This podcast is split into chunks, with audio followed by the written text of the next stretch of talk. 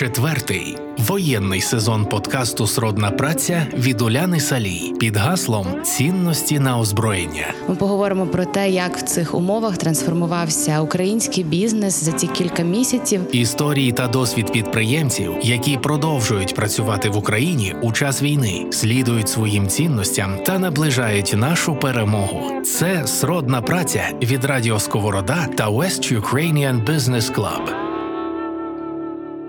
Друзі, всім привіт! Я вас вітаю. У нас запис чергового епізоду подкасту Сродна праця, цінності на озброєння. Маємо такий сезон і говоримо із людьми, які ведуть зараз, продовжують вести бізнес в Україні.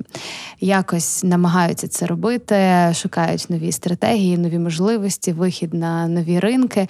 Як це відбувається? Поговоримо зараз із Віктором Копачем. Привіт. Привіт всім.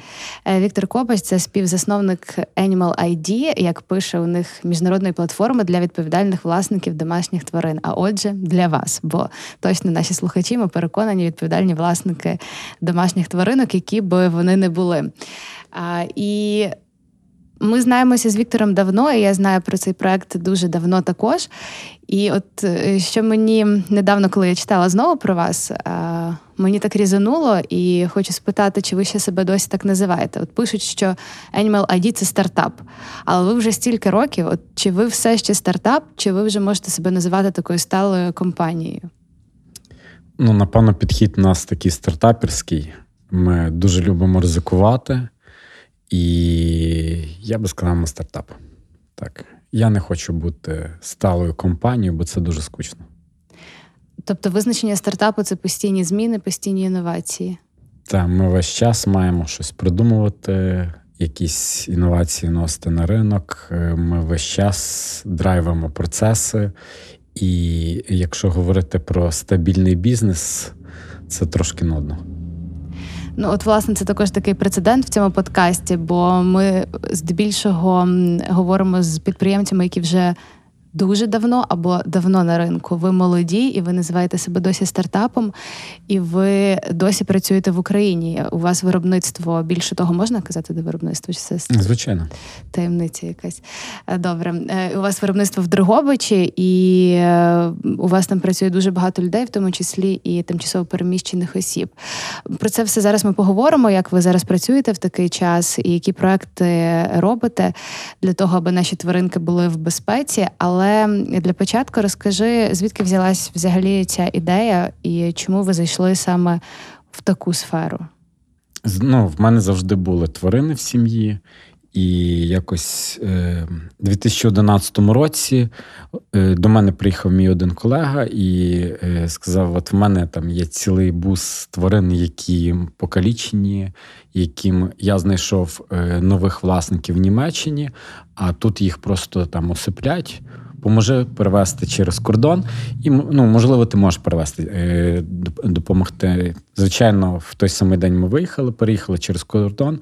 Для того треба було всіх чіпувати, зареєструвати десь. Ми мали з тим проблеми. І потім, коли вже е, ну, фактично тих тварин прилаштували, ми там сіли і подумали, от що ми змінили. Бо по факту в Україні тоді, в 2011 році, було дуже багато безпритульних тварин. Зараз вже менше. І е, ми зрозуміли, що ну там суттєво ми нічого не змінили. А для того, щоб е, змінити, це треба підходити трошки якби фундаментальніше. Подивилися, як це в світі тривало, і якраз ідентифікація, реєстрація тварин це було основою. І з 2011 року ми зразу стартанули. Я зразу стартанув базу даних ідентифікації тварин, яка називалася Animal ID. Ми стали членами е, Європейської асоціації, ну і звідти все пішло. Фактично, це починалося це як соціальний проект. Тобто в Україні не було таких компаній, таких проєктів, які би закривали цю проблему. Ви фактично були перші. Е, була одна компанія, яка це дуже дорого робила, і фактично тому це і не працювало, і ми це зробили безкоштовно для всіх. І тому в нас, якби так можна сказати, пішов traction. Так люди почали реєструватися цінності на озброєння, щоб вистояти та перемогти. Як люди реагували на те, що тваринок треба чіпувати на ну на такий якийсь зовсім інший догляд е, за ними, ніж був до того? Бо ну так як ми вже визначили в Україні, так не дуже з цим практикували. Але взагалом, чи була в нас та культура така в тому плані, чи ні? Чи ви вже за скільки 5-6 років вже її вибудували? Е, ми цю культуру будували фактично 10 років, так. І не тільки ми, а й інші організації, інші компанії.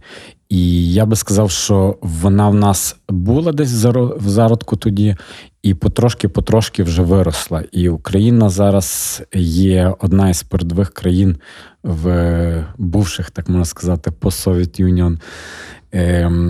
Я би сказав, найкращі має кейси поводження з безпритульними тваринами. Е, власники розуміють, е, що таке корма, так, на відміну від деяких наших сусідів, і вже та культура працює в Україні. Е, спочатку вона була дуже слабенька. Як вплинуло на ваш стартап повномасштабне вторгнення Росії в Україну? Напевно, як і на будь-який бізнес, воно дуже сильно стрихнуло нас. Фактично, на момент початку, на перший день війни, я був в Америці, і в нас е, вже е, якби. У нас є виробництво не тільки в Другобичі, в нас є виробництво і в Даласі, і ми е, активно просуваємося на інші ринки. Ми, якби наш основний фокусний ринок це Америка. Я з своїм партнером е, Василем був в Америці. Ми якраз там займалися там виставкою, і на п'ятий день, на третій день війни, е, ну ми, як фаундери, е, поспілкувалися і вирішили, що Василь має залишатися в Америці ну, працювати більше е, там на такому інвестиційному полі і з нашими партнерами працювати. Я їду, вертаюся в Україну, і мені треба. Ну, в нас було перше це займатися спасти фактично команду. Друге, це робити соціальні проекти, бо на той момент Україна дуже потребувала якраз ну там якихось соціальних проєктів. Ну і звичайно допомагати Україні там чим могли, там і армії, і так далі. Фактично три фокуси. Е, відтоді ну, ми так змістили весь е, наш бізнес в таку більш соціальну е, сторону. Ми почали дуже цікавий проект Повідок. В даний момент вже безкоштовно роздано через такі магазини КТБ, через ОКО, через Мастерзу більше ніж 100, 126 тисяч жетонів безкоштовно. Ми спільно ще з організаціями стартанули проект ЮПО, і це доставка кормів. Це більше, напевно, зараз коло 600 тонн вже та організація передала е, в точки, в гарячі точки кормів. Е, ми е, стартанули. Є УПА організація, ми так її патріотично назвали це Український Pet Альянс. Ми розуміли, що не тільки нам буде погано, а погано там всім pet-бізнесам в Україні. Ми об'єднали е, pet-бізнеси. Це почалося з вісьми pet-бізнесів, фактично е, з фокусом на те, щоб їх вивести на західні ринки. Ну в основному це ринок Америки, і цей проект е, підтримали USAID, і це він дуже класно зараз заходить, працює. І це от такі основні наші фокуси були. Ну і звичайно, е, якщо говорити, е, ну от що стало наслідком тих наших змін, е, ми за цей час виросли в три рази за 6 місяців в кількості реєстрації, е, в кількості, е, значить, ну і зробили там ті успішні проекти. Ну, якби така стряска нас трохи об'єднала, команда ще збільшилася. Дуже багато ми взяли на роботу е, іменно переселенців. Ми розуміли, що їм в даний момент потрібна допомога. Іменно там на виробництві працюють нас багато. Ем, так що ми поки живі. Чи правильно я розумію, що твій партнер зараз в Америці фактично генерує інвестиції, які ви вкладаєте і тут також для того, щоб робити ці всі соціальні проекти і е, утримувати виробництво та виплачувати зарплати тут? Чи як воно у вас відбувається? Е, В нас є декілька соціальних проєктів. Це не, не тільки інвестиції, і це не тільки з Америки. Ну, фактично, ми отримуємо якісь донейти, ми отримуємо якісь грантові історії, які ми стараємося е, направляти іменно тільки на соціальні проекти. Е, інвестиції це суто по бізнесу, і е, так е, Василь займається, е, ну якраз е, спілкується з інвесторами. Нам обов'язково як стартапу, а в нас є багато е, членів команди, які знаходяться поза межами України, і ота присутність в Америці вона дуже важлива весь час. І я розумію, що от весь C-level – це ну, якби е, вся та управляюча частина вона має бути в Америці, бо це для нас основний ринок. А чисельність вашої команди, вона якою була до війни, якою стала зараз? І чи ви так і працювали в більшості віддалено, і це ніяк не вплинуло на формування основної частини команди вашої? Якщо говорити про it команду е, ми працювали віддалено.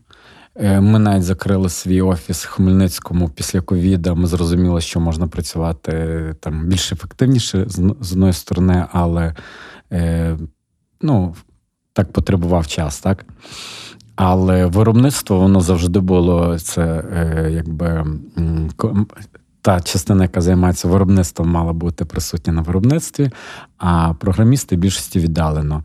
Якщо чисельність всіх, хто в проєкті, а це в нас, так можна сказати, об'єднання різних таких проєктів, е, було там 30 чоловік, зараз стало 40 чоловік. Сродна праця про бізнеси у час війни. А як почали з'являтися у вас в команді внутрішньопереміщені особи? Вони самі до вас приходили? Чи ви якось цілеспрямовано зрозуміли, так, ми можемо тут допомогти, і кудись прийшли і повідомили про це? Е, Ну, спочатку прийшла, е, прийшов е, Ярослав до нас, е, одна людина, який допомагав якраз. Е, ну, змінювати умови проживання для е, переселенців, і в нього були там багато контактів. І ну, ми, так як ми стартанули такий е, ну, от, проект повідок, ми розуміли, що якщо ми виробляли, наприклад.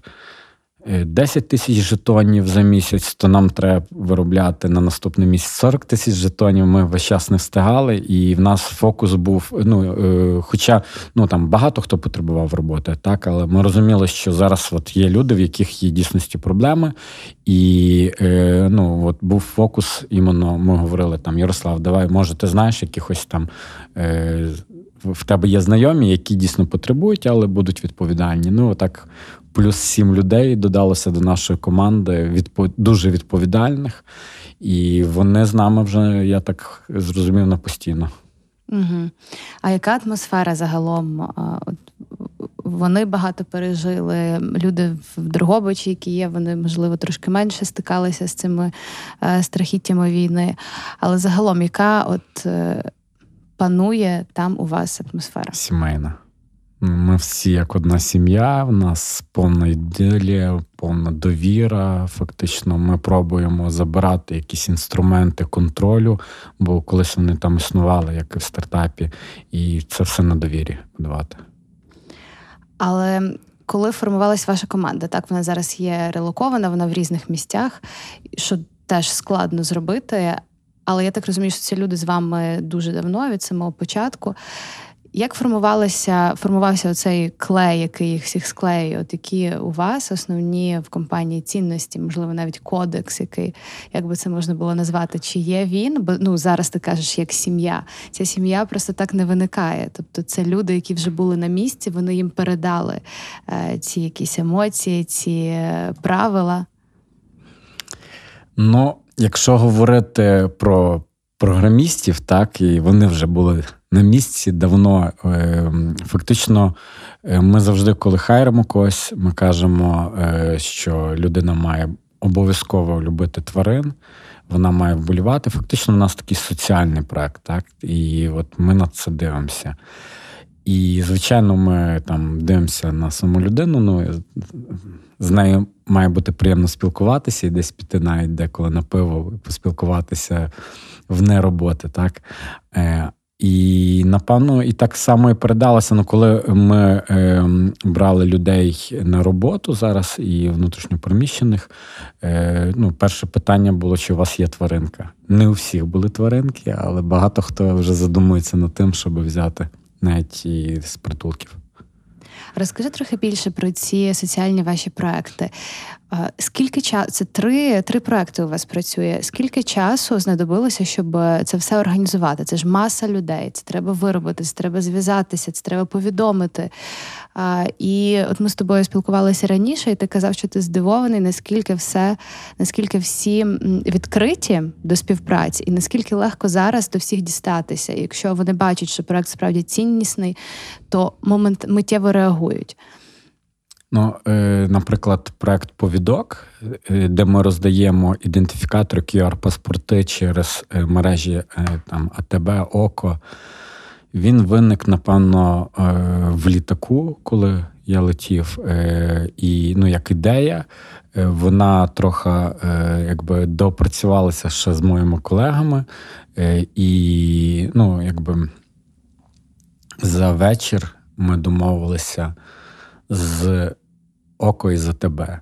Фактично, для того, щоб вийти на е, ну, в такі великі мережі, ну, нашим постача... е, бізнесу потрібно там рік-два готуватися. Так. А от така ситуація сталася, що я там зв'язався з одним, з другим, з третім. Ми зайшли, ну як завжди, там заходиш з трьох е, сторін, обов'язково, щоб людина е, зрозуміла підсвідомо, що це їй потрібно. І ми швиденько е, вийшли фактично за тиждень. Ми зробили першу відгрузку. Е, Це ну, фактично це, це було все миттєво.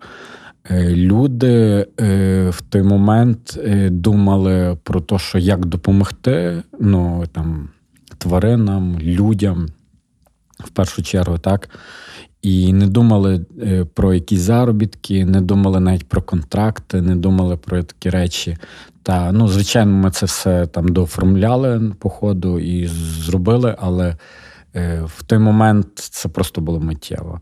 І якщо сказати, що от на зараз вже все вертається, якби десь в бізнесі на круги своя, як хтось говорить, так і вже немає такого піднесення, і зараз вже починає там, щоб добитися до когось, наприклад, це тяжче. Чи будуть ці проекти жити далі? Звичайно, звичайно, ми його трошки міняємо. Ми міняємо якісь там е, політику е, в проєкті ми міняємо, зміщуємо акценти. Але ті проекти, ну які ми побачили, що дуже класно працюють, звичайно, що ми стараємося їх підтримувати.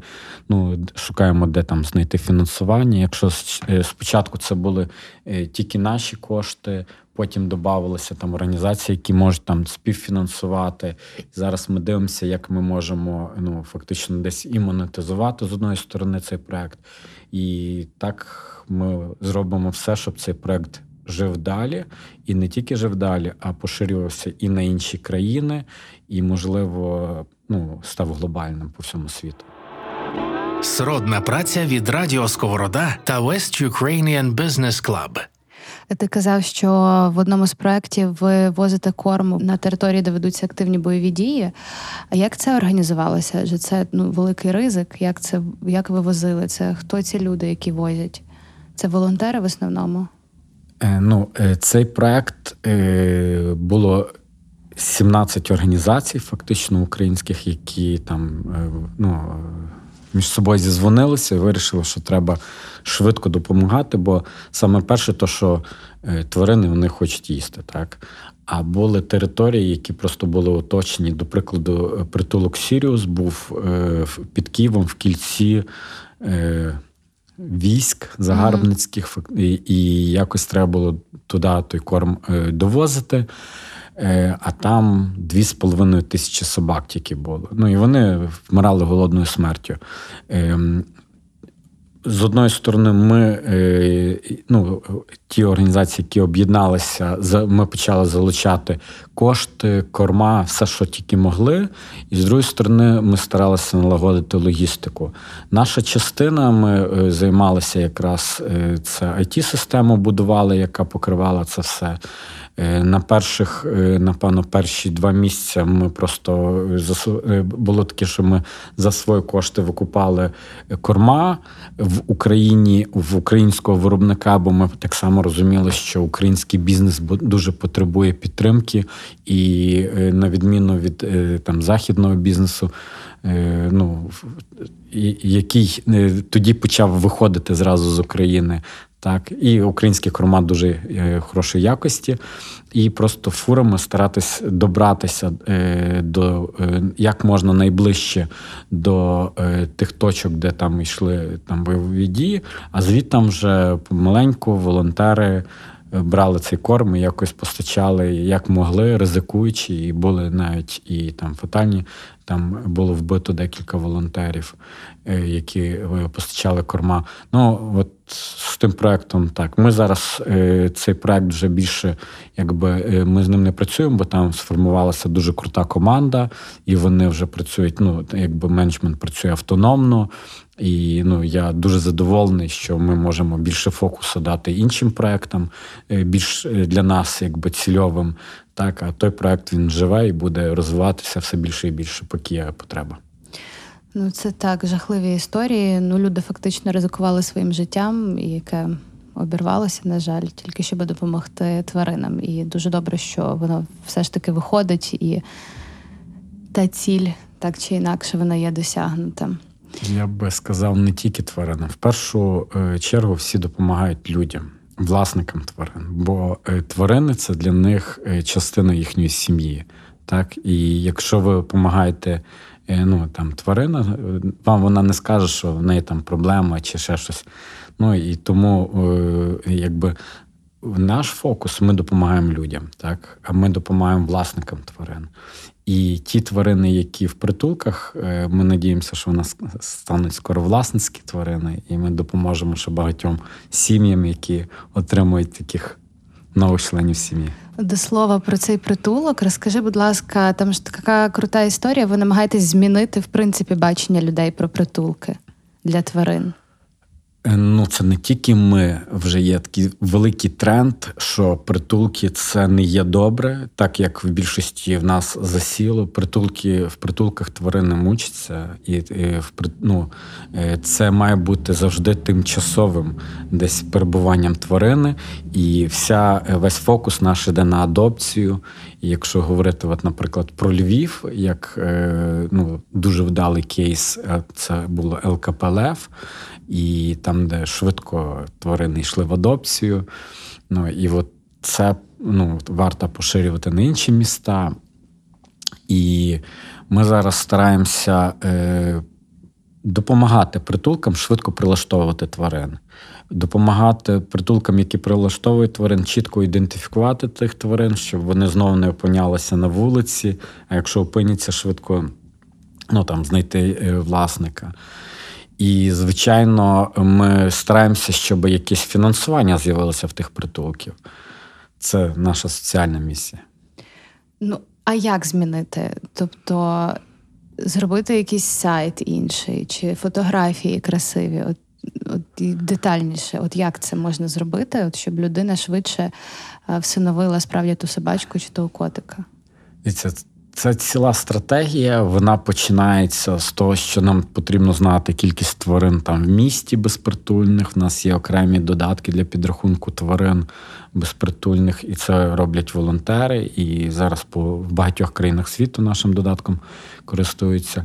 Далі ці дані обробляються вже там муніципалітетом, розробляється стратегія, стратегії дефінансування.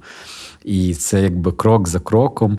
Якщо ми говоримо іменно е, ну, чітко про е, сам притулок, то звичайно йому треба сайт, йому треба класні фотки, йому треба волонтерів, фінансування.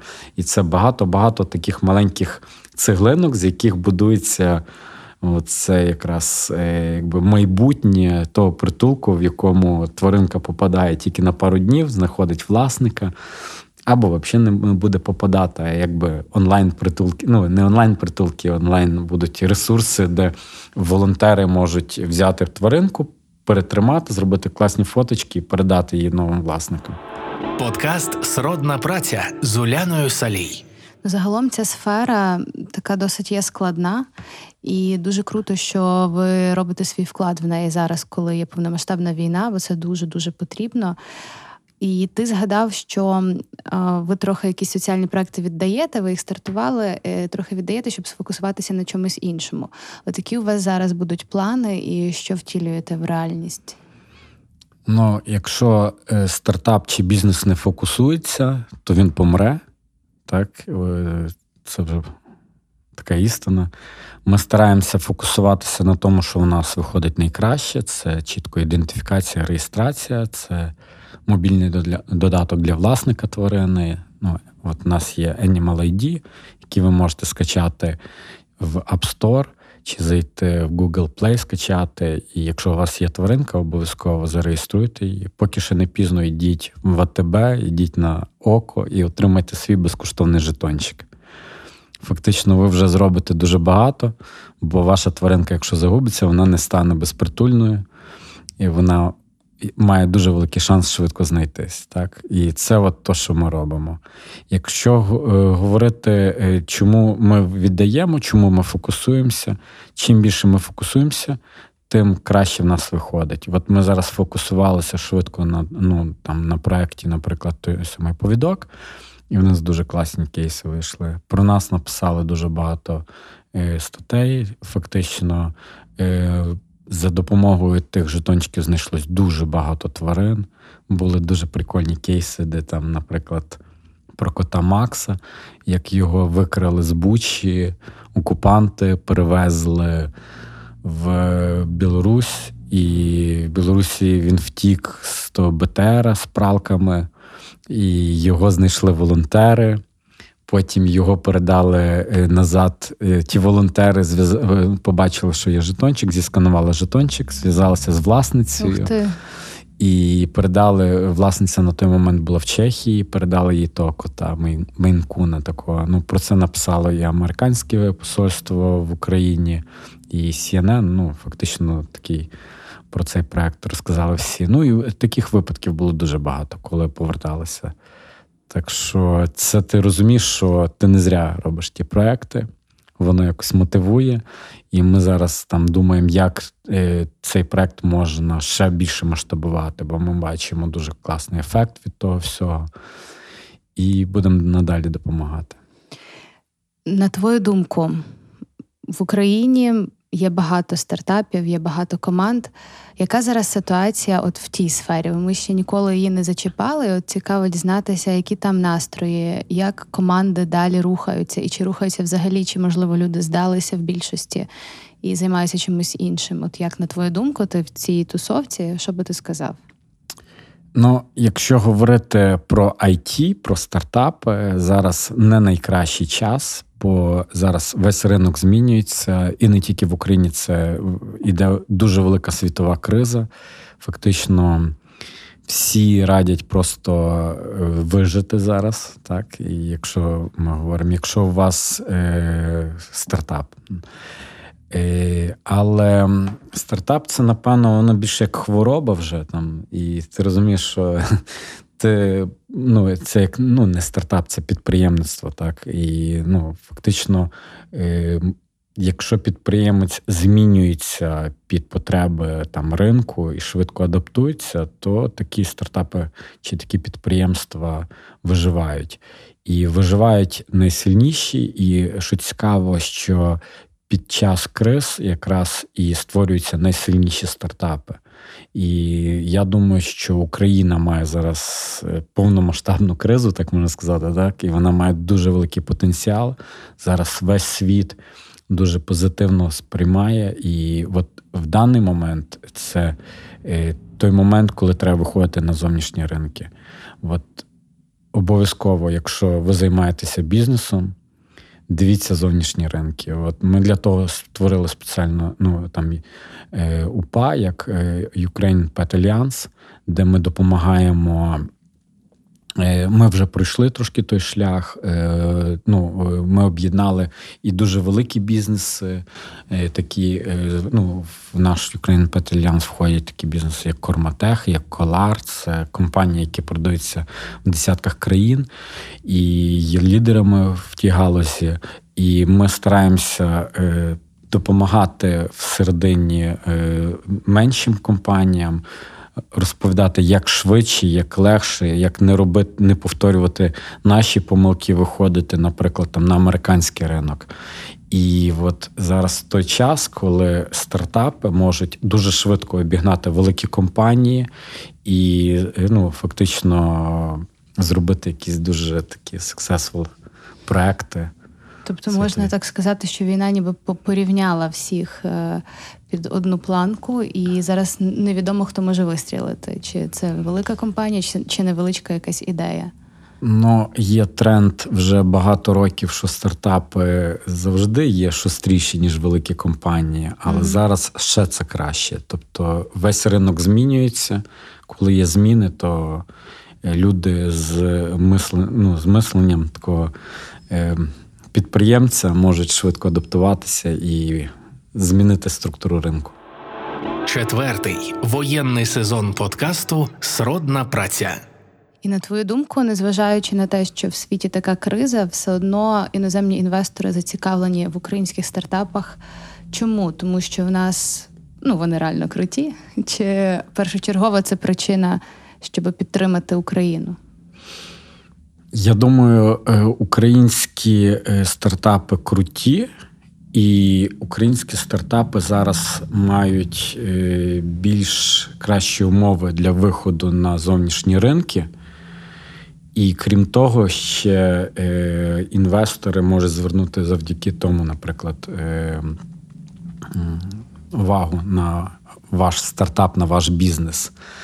І